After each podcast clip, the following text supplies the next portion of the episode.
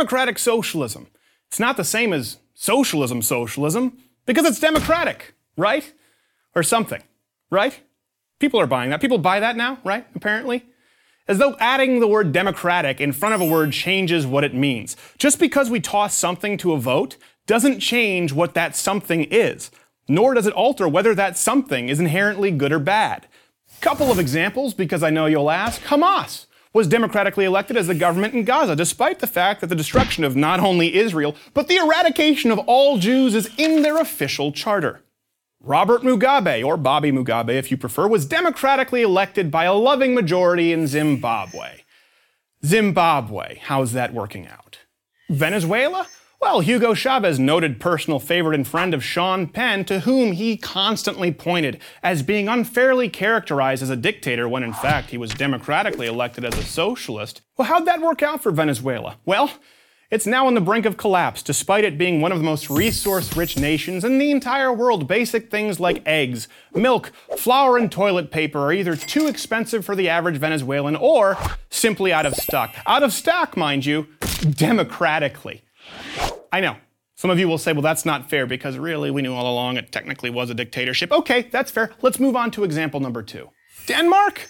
Okay, here's the time where you point to an entirely homogenous population about 1/60th the size of America's, and you point to that as the blueprint. Okay, let's go there. This is a place where the middle class can't even afford a car because of the 180% new car tax. And the prime minister was so fed up with Americans pointing to it as a beacon for socialist success that he felt compelled to clarify, I would like to make one thing clear.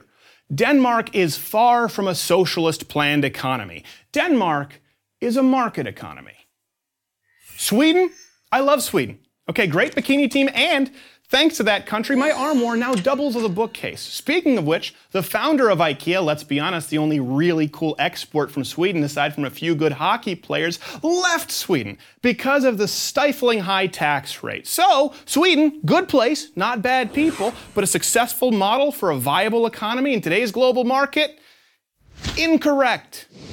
The fact is that over time, the greatest enemy of socialism is reality. The reality that human nature will invariably pull certain people toward individualism and success, and others toward laziness and collectivism. The tension between the makers and the takers always leads to socialism's inevitable collapse.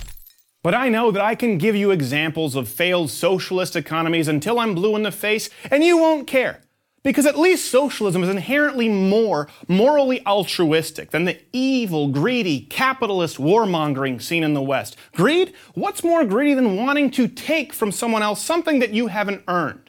Unlike capitalism, free enterprise, which can only occur truly through voluntary transaction, socialism can only occur at gunpoint. That's what it comes down to. If you don't pay your taxes, once you get through the IRS and the auditing and the lawyers and the PR stunts, people make you give the government your money, an increasing amount of your money, the more successful you are, or they send in scary men with guns to take you away. Now, so long as the people having their stuff taken away at gunpoint are in the minority, and the majority feels that they'll get to benefit from more said taken stuff, you'll always be able to win that decision through a popular vote and claim the moral high ground through democracy.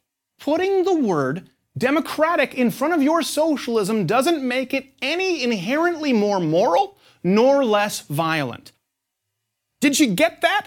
American wannabe socialists also. Get a job. Please, like a real job. You'll probably have to shave first. I'm Steven Crowder for Prager University. To subscribe to our YouTube channel, click here. To help keep our videos free, donate here.